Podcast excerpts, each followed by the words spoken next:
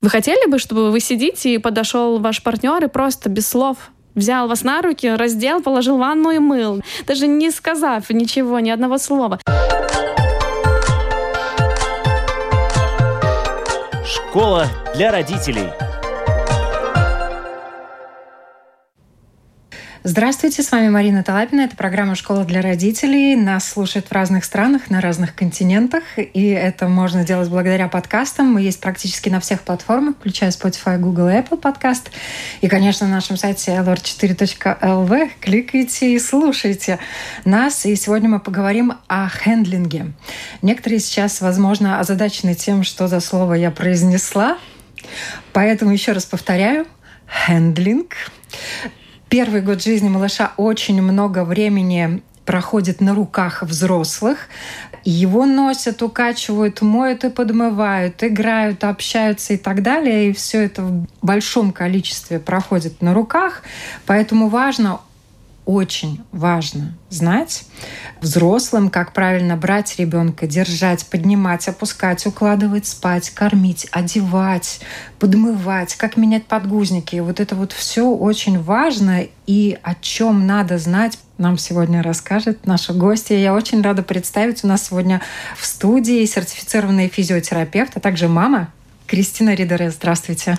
Здравствуйте. Вы волшебно все рассказали, подготовились к этой теме. Прекрасно, да, все так и есть.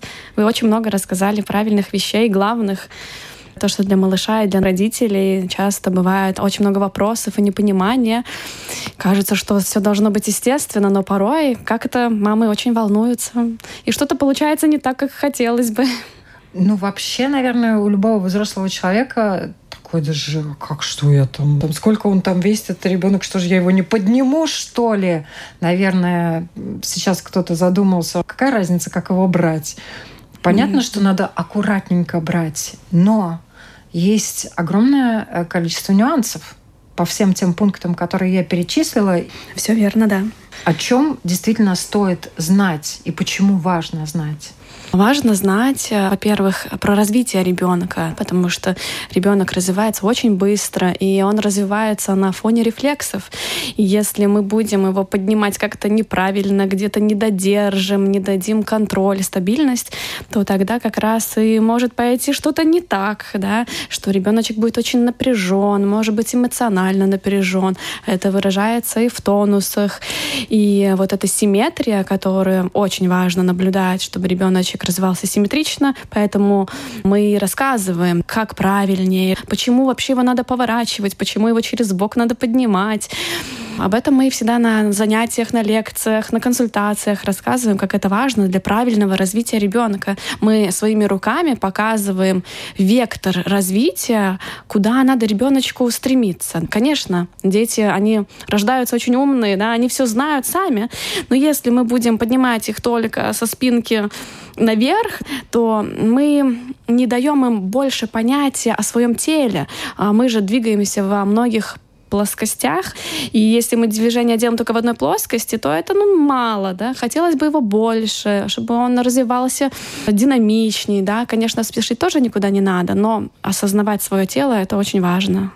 Очень важно про глаза тоже, да, как надо развивать упражнения для глаз. И кто-то говорит, что ребенку при рождении никаких игрушек не надо, но тут опять тоже можно поспорить. Можно развивать глаза, потому что если вы задумаетесь, когда говорят, посмотрите наверх или вниз, или влево, или вправо, то ваши глаза смотрят, и шея автоматически поворачивается. И таким образом правильно носить ребенка, делать какие-то упражнения с ним для глаз, это только даст эту стабильность этой шеи.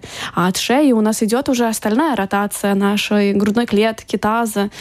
Так что это очень тоже важно знать про глаза. То, что касается вот э, головки, когда малыш только-только родился, и когда он ее еще не держит, тут очень важно тоже придерживать. Э, не все папы об этом знают, иногда даже мамы не совсем задумываются. Там очень э, важно именно брать малыша и держать его, пока у него еще нестабильно все сформировалось. Да, особенно поднимать важно его. Советуем мы, что вот пока ребеночку еще три месяца не настало, вот эти первые три 4 месяца поднимаем и кладем ребенка обратно через бочок, придерживаем голову. И эта голова очень важна, так как шея это у ребенка такое мы не видим, как у взрослого человека.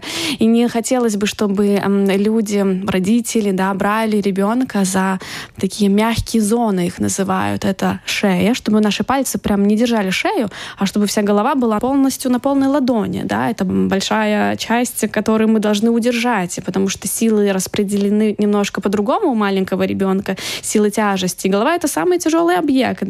И всегда надо за эту голову держать, помогать ему, потому что если мы это не будем делать, тогда, опять же, может какой-то тонус появиться. Опять же, часто бывает асимметрии в шее, тогда надо правильнее через один бочок поднимать и носить через другой.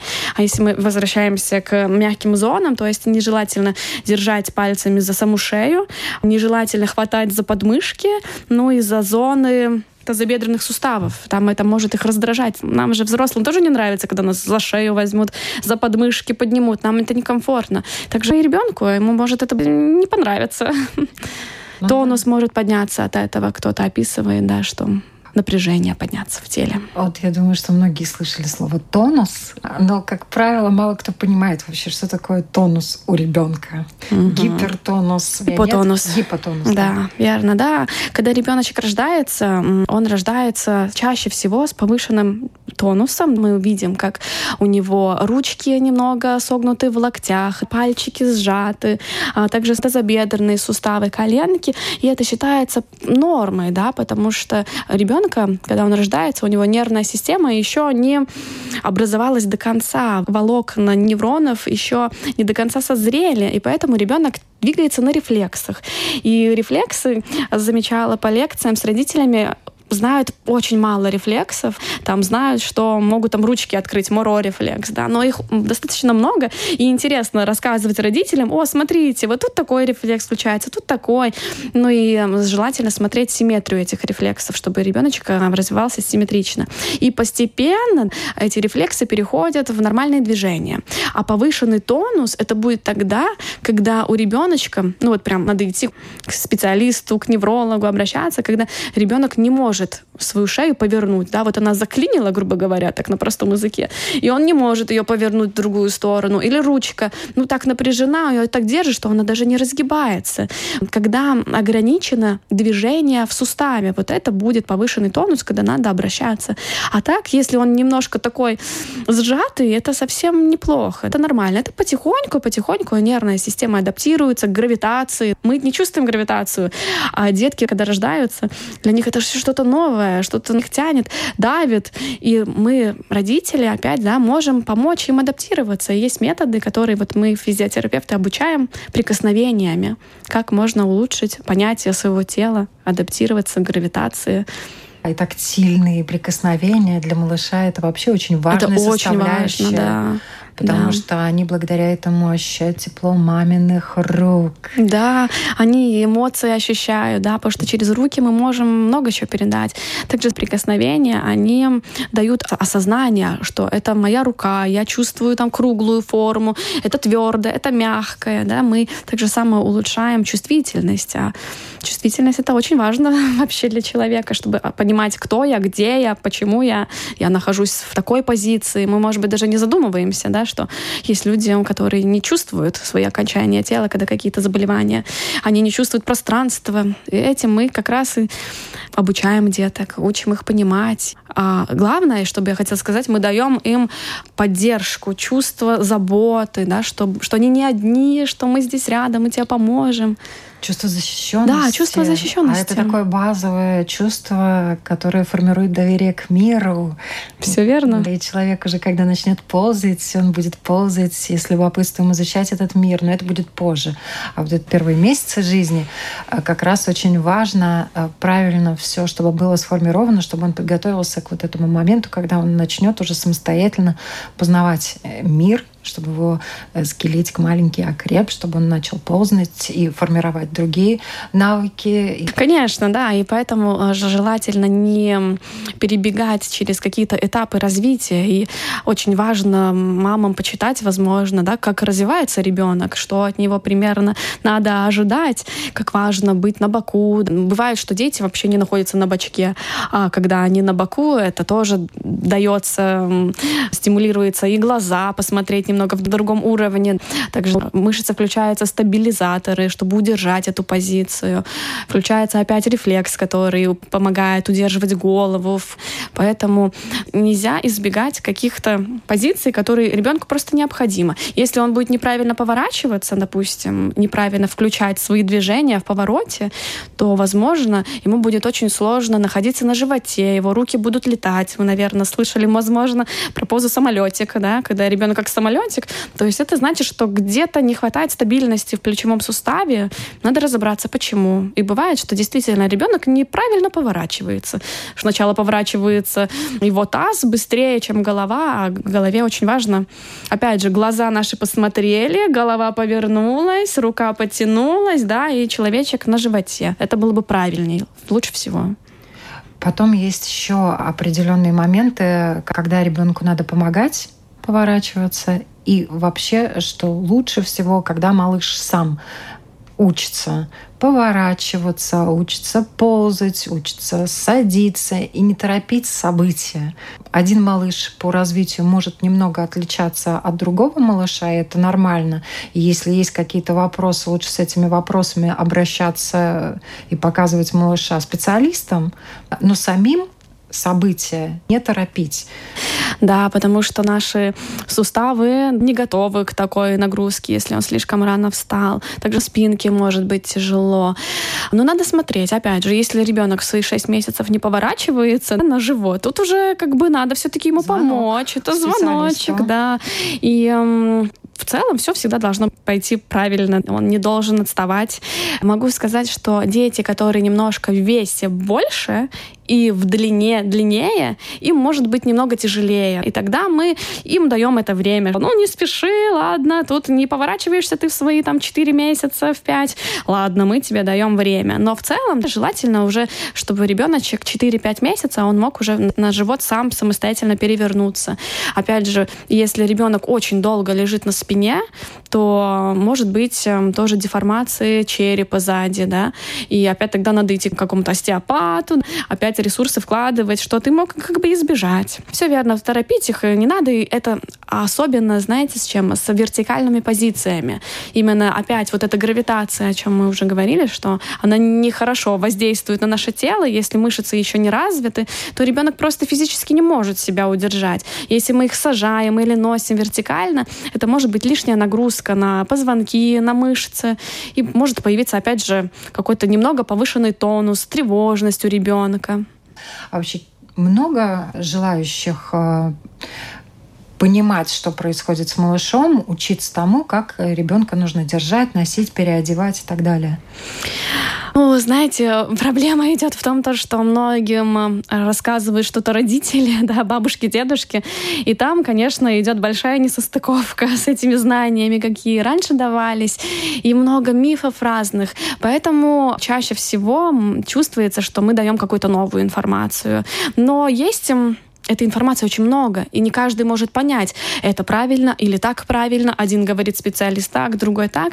Но я всегда э, даю такую подсказку, что прочувствуете, вот как вы хотели бы, чтобы вас держали, как вы хотели бы, чтобы до вас прикасались, с вами разговаривали, вас э, брали на руки. Вы хотели бы, чтобы вы сидите и подошел ваш партнер и просто без слов взял вас на руки, раздел, положил в ванну и мыл, даже не сказав ничего, ни одного слова. И, может быть, тогда родители так задумываются, М, точно, можно делать такую рефлексию с собой. И тогда, может быть, им полегче. Но чаще всего мы даем им такие новые знания. Бывают, да, что очень ловко берут, поворачивают смело и разные мамы. Бывают мамы вообще растеряны, а папа хорошо, да, все делает. Бывает наоборот. У папы дрожат руки, а мама такая уверенная. Очень разные семьи бывают. А как вы сами занялись э, вот именно этим направлением? Потому что у вас, как у физиотерапевта, вы могли пойти во взрослую физиотерапию, но вы, тем не менее, стали работать с малышами.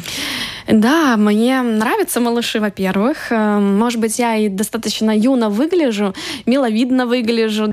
И у самой у меня двое детей, я прошла через этот опыт. И мне это близко, мне это интересно, мне нравится с ними позаниматься. Это такие, знаете, светлые маленькие человечки, человечки, не испорченные ничем, и э, помогать родителям. И знаете, тут работа даже порой идет не с самим малышом, а с родителями. Бывает, родители хорошо все воспринимают, кто-то бывает очень категоричен, у кого-то бывает 101 вопрос, и тебе надо на это ответить. Но по себе, наверное, если бы я бы не была бы мама, мне было бы гораздо сложнее. Так как я свой опыт прошла через это, тогда легче понять этого ребенка. Я раньше их боялась. Когда мне надо было учиться, я не могла притронуться к этим детям. Я боюсь их, потому что я не знаю их. А через свой опыт прошла, и очень, очень нравятся мне детки. И получается, мне так кажется, контакты, родители рады тоже. Как вообще найти человека, который может помочь с этим разобраться? Кто, ну вот физиотерапевты, которые работают непосредственно с детками, как вы, ваши коллеги, могут помочь, а кто еще? И где искать вообще помощи? Ну, самое первое, это нужно идти к семейному врачу. Семейный врач, ты должен показаться ему, по-моему, там каждый месяц, и тогда тебя уже должен семейный врач может направить направить. И так как эм, у нас идет общение и с семейными врачами, и с неврологами, то часто кто-то кого-то подсказывает, кому пойти. Остеопатия — прекрасный метод, который тоже очень хорошо работает с детками. И к остеопату можно пойти, к физиотерапевту. Как найти? Ну, чаще всего это, знаете, один сходил, другой сказал такой... Эм, Сарафанное радио. Сарафанное радио, да. И вот как повезет, наверное, так, потому что действительно есть разные специалисты, у каждого свое мнение.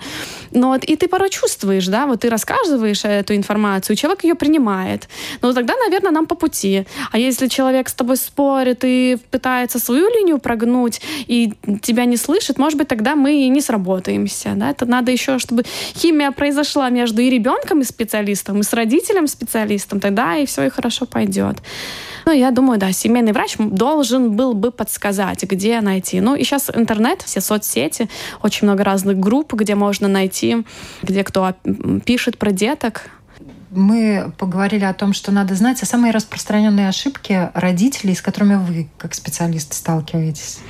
Когда ребеночка поднимают очень простым вариантом, да, ребеночек лежит на спине, и ты берешь свои руки под голову и поднимаешь его. Это как бы не ошибка, так можно брать, но хотелось бы, чтобы больше было возможностей, как ребеночек может себя прочувствовать в пространстве, когда ты его поднимаешь. Второе, родители не разговаривают с своими детьми, да, об этом мы тоже немного заговорили, что они просто берут его и берут, да, и забывают сказать, я тебя возьму на руки, я тебя ложу вниз, я тебя там сейчас будем переодеваться. Есть, конечно, очень разговорчивые родители, но в основном они не разговаривают. А, разные дополнительные устройства, которые помогают э, в ежедневной жизни, как Baby Burn, вот есть такие, а там ходунки. Кстати, про ходунки уже родители стали более опытные, да, что не надо в эти ходунки их засовывать, это совсем не нужно. Но все-таки вот в эти Baby Burn, такие качалочки, да, похожи на автокреслица, но качалочки, что ребеночку, ему там хорошо, он все видит, и ему там удобно, но ему надо развиваться, его надо ложить на пол, да, то есть э, бояться выкладывать ребенка на пол, чтобы он там развивался, потому что это должна быть его среда. А так в основном родители уже знают про эти ротации, как правильно его покрутить. Может быть, некоторые бывают очень резкие, да. Вот про эти глаза и голову мало кто знает, что лучше сначала, чтобы повернулись глазки, посмотрели голова, и потом поворачивать. Вот разные нюансы. Может быть, какие-то мелочи больше они не знают, да. А так, в целом, более-менее, я бы сказала бы, нормально. Изредка бывает, что вообще темный лес в голове. К чему-то готовятся. Родители тоже уже не особо э, прислушиваются к мнению э, своих бабушек и дедушек. Не в обиду им будет сказано, просто действительно сейчас уже очень много исследований, наработок за последние десятилетия проведено есть э, что почитать, к чему прислушиваться для того, чтобы малыш э, рос и развивался более правильно во всех отношениях. Потому что, естественно, развивая физику, мы развиваем и психику. Это тоже два таких очень рядом идущих понятие и еще один момент. Некоторые родители очень хотят вложить максимум. Все знают, что первый год жизни малыша очень важен. И э, дают им всякие нагрузки малышам. Ну, конечно, эти нагрузки э, адекватны их возрасту. Ну, там э, различные э, занятия по методикам Бобота, например, бассейны, плавание и так далее, и так далее, и так далее. Вот что бы вы рекомендовали и когда и, может быть, наоборот, от чего стоит э, отказаться в пользу угу. ребенка, естественно. Угу. Да, заниматься ребенком вообще очень хорошо. Тут эм, лучше будет развиваться нервная система, нейропластичность, да, и очень клеточки наши растут. И если, опять же, мы не будем что-то делать, то наша нервная система поймет, так, нам это не надо, мы это удаляем. Поэтому чем больше ты будешь заниматься с ребенком, тем это лучше. Он будет эм, развиваться. Нету, наверное, такого, ну, может быть, мне, мне не нравится динамичная гимнастика, но, опять же, люди, мне кажется, адекватно уже к этому относятся находится, где за руки, за ноги их там крутят, но это, конечно, ужас, да, этим не надо заниматься. А, я, может быть, еще немножко не очень эм, одобряю вот этот метод, когда ныряют головой, да, мне, вот мне эмоционально некомфортно. Я своими так не делала, и я не кричу, что давайте теперь будем купать головой. Но кому-то это нравится, кто-то видит в этом позитив, ну, пожалуйста, да, только аккуратненько, к специалисту хорошему, да, идите. А, главное вообще давать ребенку двигаться. Ни одна долгая позиция, которая удерживает тебя в одном состоянии, она нехороша. Поэтому чем больше свободы, тем лучше. Чем больше двигаться, тем лучше. Можно идти в бассейны с ними. Но опять надо смотреть, эм, как ребеночек вообще к этому сам адаптируется. Если ему все хорошо, ему нравится, и он радуется, то хорошо. А если он во время занятий там какого-то бобота, массажика, лечебной физкультуры, физиотерапевта, да где-либо, он плачет, и он тебе говорит, мне не нравится это, пожалуйста, не надо и, ну, тогда, может быть, надо задуматься, да. И там кто-то пытается засунуть соску, да, он выплевывает, типа, нет. Опять же, всегда сравните с собой. Если вам кто-то делает массаж, и вам это не нравится, и вы начинаете говорить, нет, не надо, да, а потом начинаете плакать, а вас не слышат и затыкают вам рот, разве это правильно? Надо прислушиваться к ним, они вам всегда скажут сами. А если им все хорошо, они радостны, довольны, тогда почему нет? Улюлюкает, угугукает. Да, да. Чем больше ты в него вложишь, тем, наверное, и лучше будет. Насколько известно, очень многие проблемы, которые могли возникнуть во время родов или вообще малыш, может быть, с какими-то проблемами на этот свет пришел, их э, можно очень успешно как раз э, помочь разрешить в первый год жизни, в первые месяцы именно жизни. Но, опять же, вот кому идти, где искать помощь, потому что времени достаточно ограничено. Какие подсказки, наводки могут быть, что должно насторожить родителей, чтобы они не сидели, не ждали, когда малыш разовьется, а шли и пытались помочь ему. Угу. Ну, при рождении всегда э, оценивают, когда вот ребеночек родился, сразу команда врачей оценивают его состояние, и пока ты в роддоме приходит, да, смотрят малыша, и чаще всего что-то уже можно заподозрить там, и тогда эти врачи уже могут тебе сказать, если какие-то там тяжелые роды были, да, и могут какой-то тебе прогноз дать, но мы никто не знаем, как будет. Даже некоторые синдромы можно описать заболевания только после двух лет ребенка. И поэтому надо наблюдать, да, насколько ли он совсем вялый. Если он совсем вялый, ему ничего не хочется, ручки там еле двигаются, но это визуально ты видишь, что что-то не в порядке, тогда надо обращаться, да, семейный врач, невролог. Но чаще всего это все-таки, да, идут к неврологам, и потом потом уже обращаются дальше. Но также, если это хороший остеопат, физиотерапевт, ты можешь не ждать эти очереди к неврологам и сразу идти туда. Можно взять максимум, если это получается, и туда, и туда, и туда сходить. Почему бы нет? Опять же, если ты видишь, что эта шея прилипшая к одному плечику и никак не крутится, да, тогда это тоже визуально ты видишь, э, это асимметрия, да, и тогда ты уже опять ищешь, кому бы сходить. Каждый пойдет, что ему ближе. Кто-то доверяет своему семейному очень сильно, и он помогает. Кто-то больше неврологу, у кого-то есть там знакомый, хороший, насоветованный физиотерапевт, остеопат. И такая командная работа — это очень важно. Если есть сомнения, то однозначно да, не да. надо ждать Пока эти Все сомнения верно. развеются, вдруг угу. случайно сами с собой рассосутся, лучше сходить к специалисту, пускай он скажет, что надо подождать Да, удостовериться, да. Может быть, все хорошо, может быть, очень мама волнительна. Тревожная, да? Да, по-разному. Так сложно сказать сразу же. Кстати, сейчас говорят, что очень много тревожных родителей. Знаете, а, чем больше ты знаешь, тем тебе сложнее живется, наверное, Многие так. знания, многие печали, да. Да, да, да, именно так. Ну, материнство — это, с одной стороны, труд, но с другой стороны, и радость большая, и все успехи малыша, как он начинает там головку держать, э, ползать. Да, конечно, есть мамы, которые там просто так обожают своих детей, и записывают все, и это очень здорово, и это прекрасно, когда такие эмоции. Но, к сожалению, бывают и какие-то психические расстройства у мамы, и, конечно, тут тоже сейчас об этом больше говорят, и надо обращаться к специалистам, не затягивать это, потому что мы каждый очень индивидуальный, у каждого свой ресурс. Знаете, мне кажется, еще проблема в том, то, что все говорят про роды, да, как сложно это роды, дышать, дышать, там на мячике, пускай муж массирует э, низ спины, но а как потом, когда он родился, вот, наверное, это же все-таки сложнее. Мы не знаем, у него будут эти колики, не колики, будет он спокойный, как он будет спать. И вот э, порой не получается, как хочется. Ты представляешь кормить грудью, это так прекрасно, и там все хорошо. А по-настоящему это тоже малышу очень сложно, и не всегда получается ему присосаться. И тогда у мам, конечно, бывают всякие депрессии, да, но об этом сейчас говорят, и есть специалисты, кому тоже обращаться, но надо не стесняться и не затягивать с этим. Тема нашего сегодняшнего разговора Вообще касается, мы начали с малышей, очень сконцентрировались на малышах, но на самом деле она важна также и для родителей, особенно для мам, которые большую часть времени, первый год жизни носят, это же не только первый год, mm-hmm. это первые несколько лет, малыш растет, весит больше, они его носят и носят и носят, и хендлинг, он чем хорош, тем, что он также учит, как правильно носить, чтобы не перегружать себя, да, да, да. И вот немножко пару слов хотя бы об этом. Когда ты носишь ребеночка, и ему хорошо, и тебе менять позиции с одной стороны на другую сторону.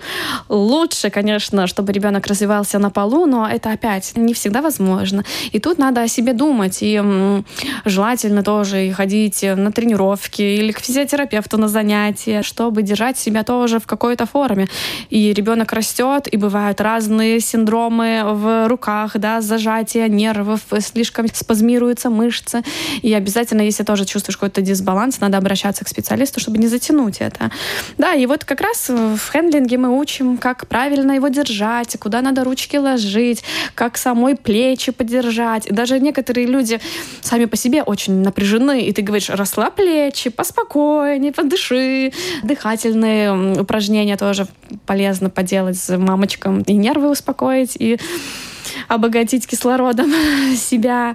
Так что да, мы об этом мы говорим, как правильно носить их, в каких позициях, и обязательно менять стороны для самих мам это очень актуально да. и очень полезно, чтобы не перегружать одну сторону, да, одну сторону, угу. да, чтобы в итоге там искривлений никаких не было и так далее, да. потому что износ тела во время беременности идет достаточно серьезный, и там не у всех получается восполнять все это витаминами угу. и питанием правильным, Поэтому, конечно, тут важно думать обо всем, в том числе и о своей сохранности, потому что все, что мы делаем, мы делаем для детей. Даже забота о себе это тоже забота о ребенке, потому конечно. что нам надо их поставить на ноги. Если правильно? у мамы будет ресурс, то она его даст всей своей семье. А если мама без ресурса, то, то тогда грустно может быть.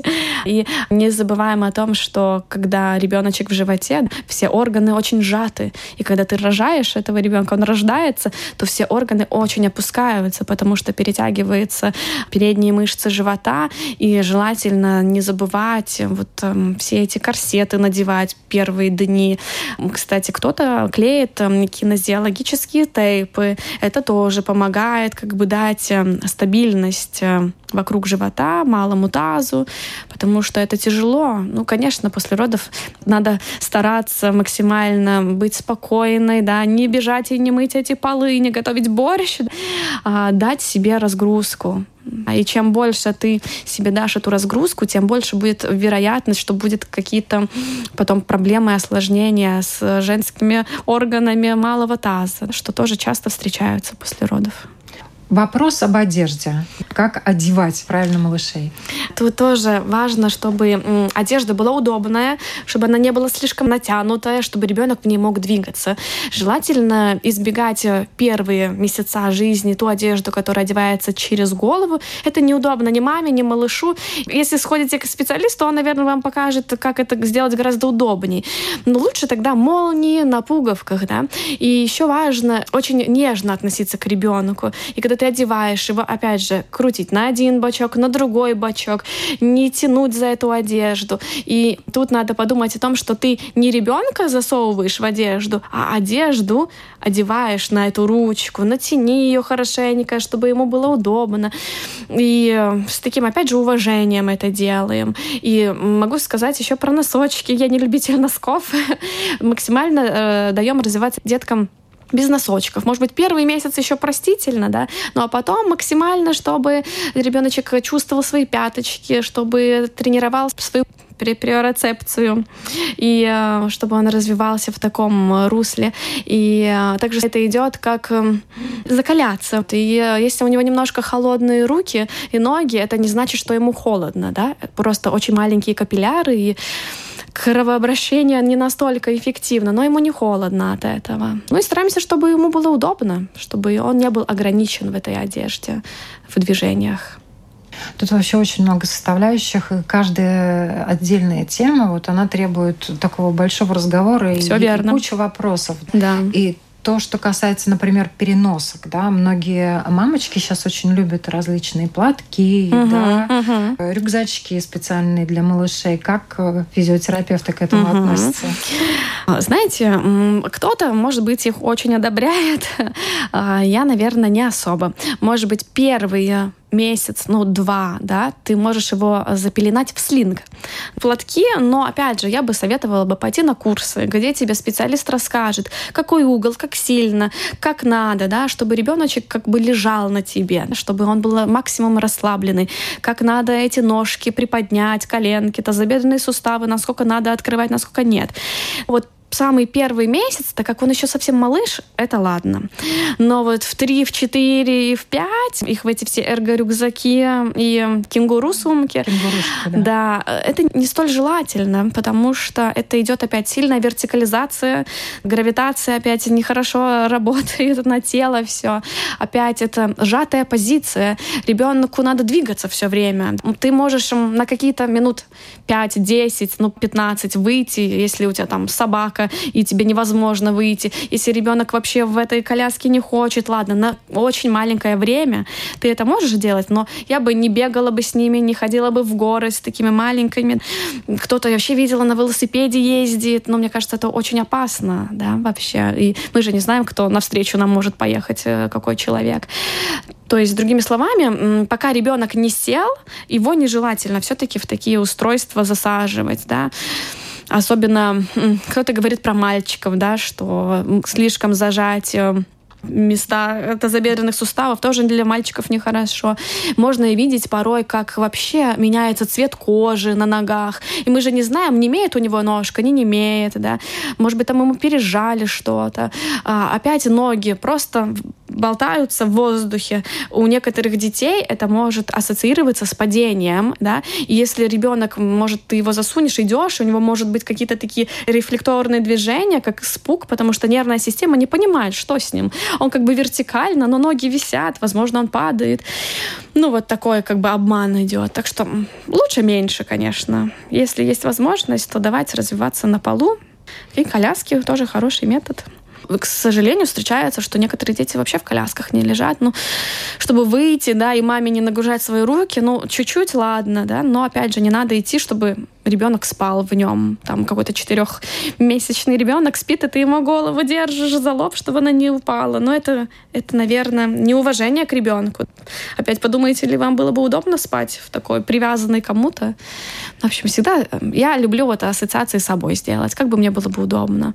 Опять позиции. Если ты ребенка засунешь в эту сумку глазами на себя, на свою грудь, а ему же интересно смотреть, что вокруг, и он там будет выгибаться, да, и чаще всего они будут выгибаться в одну сторону, развивается асимметрия.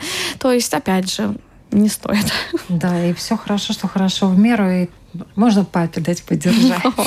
Это папины руки, они превосходны, да. Даже они огромные. Есть, даже есть метод, метод кенгуру. Если особенно ребеночек рождается преждевременно, то дают папам, у папы бывают волоски на груди, и это тепло, и сердцебиение, и вот метод кенгуру на папу, на грудь, и он ручками держит, тогда э, это как ребенку дает тоже силу восстанавливаться быстрее. Угу. Вот. На самом деле очень много разных есть нюансов, о которых лучше узнавать. Спасибо вам огромное, что пришли, О, что вам. рассказали. Я напоминаю, у нас сегодня в гостях о хендлинге, о способе держания, ношения, переодевания малышей рассказала сертифицированный э, физиотерапевт Кристина Ридера. Спасибо вам. Всем хорошего дня.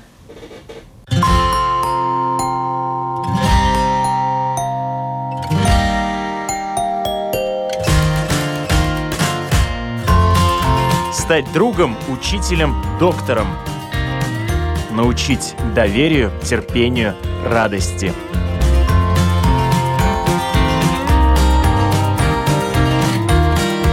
Школа для родителей на Латвийском радио 4.